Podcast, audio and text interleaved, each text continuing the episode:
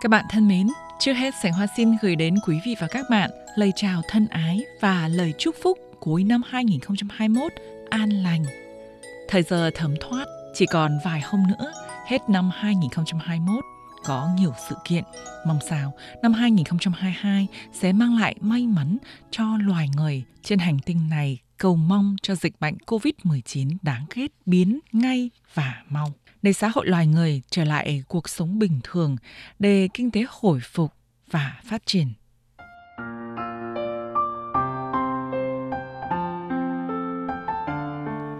Trong những ngày sắp chia tay với năm 2021, Sảnh Hoa không hề cảm thấy bịn dịn.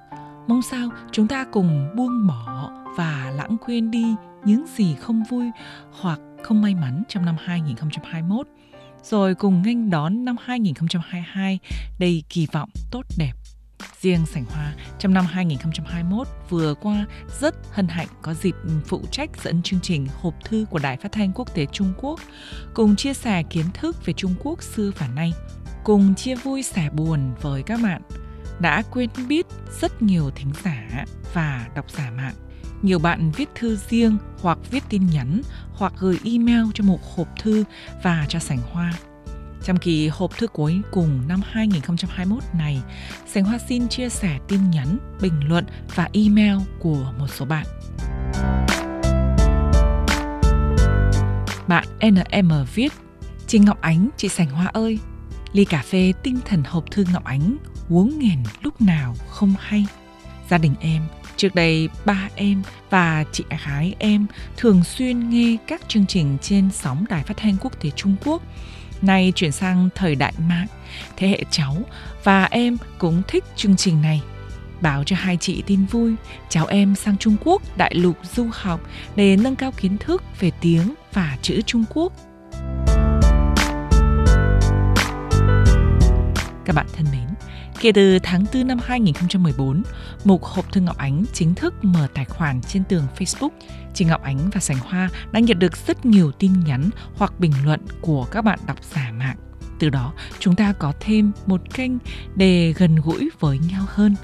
Có thể cùng trực tiếp trao đổi qua mạng, cùng tâm sự, cùng chia vui sẻ buồn với nhau trên tinh thần tình bạn.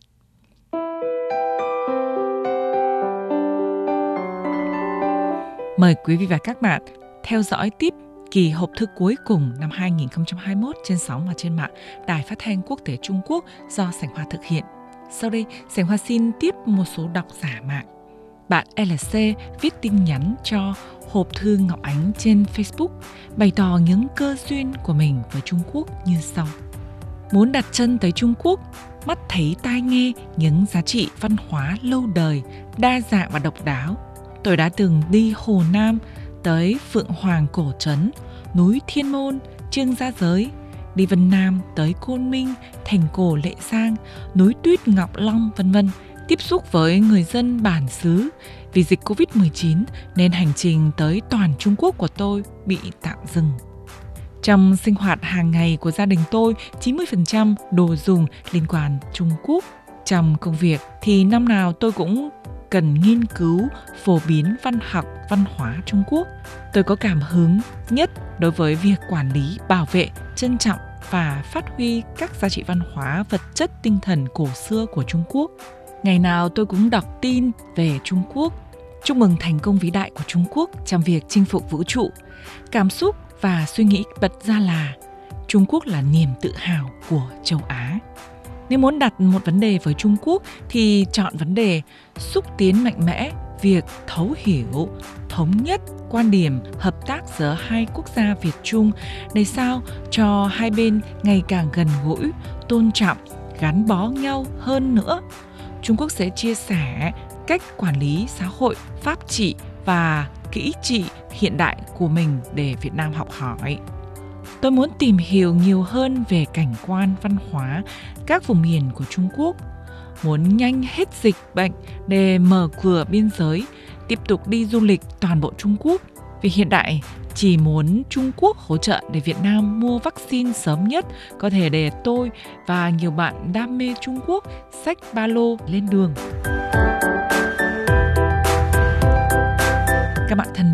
Nội dung tin nhắn của bạn LC rất phong phú, có thể hình thành một bài luận văn để tính nhân văn cũng như quan hệ hữu nghị Trung Việt rất có tính phổ biến mà nhiều người có cảm hứng.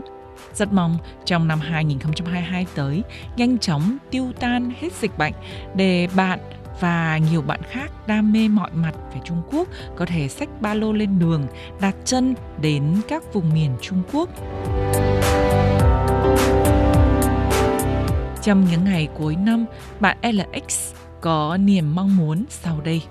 Em mong rằng không chỉ tình cảm của khán thính giả Việt Nam đối với quý đài khăng khít mà còn tình cảm giữa nhân dân hai nước cũng vậy. Em cũng có dịp tiếp xúc và làm việc với những người Trung Quốc đến tác nghiệp tại Việt Nam. Mặc dù không hiểu ngôn ngữ, nhưng mọi người làm việc vui vẻ bằng cử chỉ và hành động. Em cũng thấy họ như bao người dân Việt Nam vậy.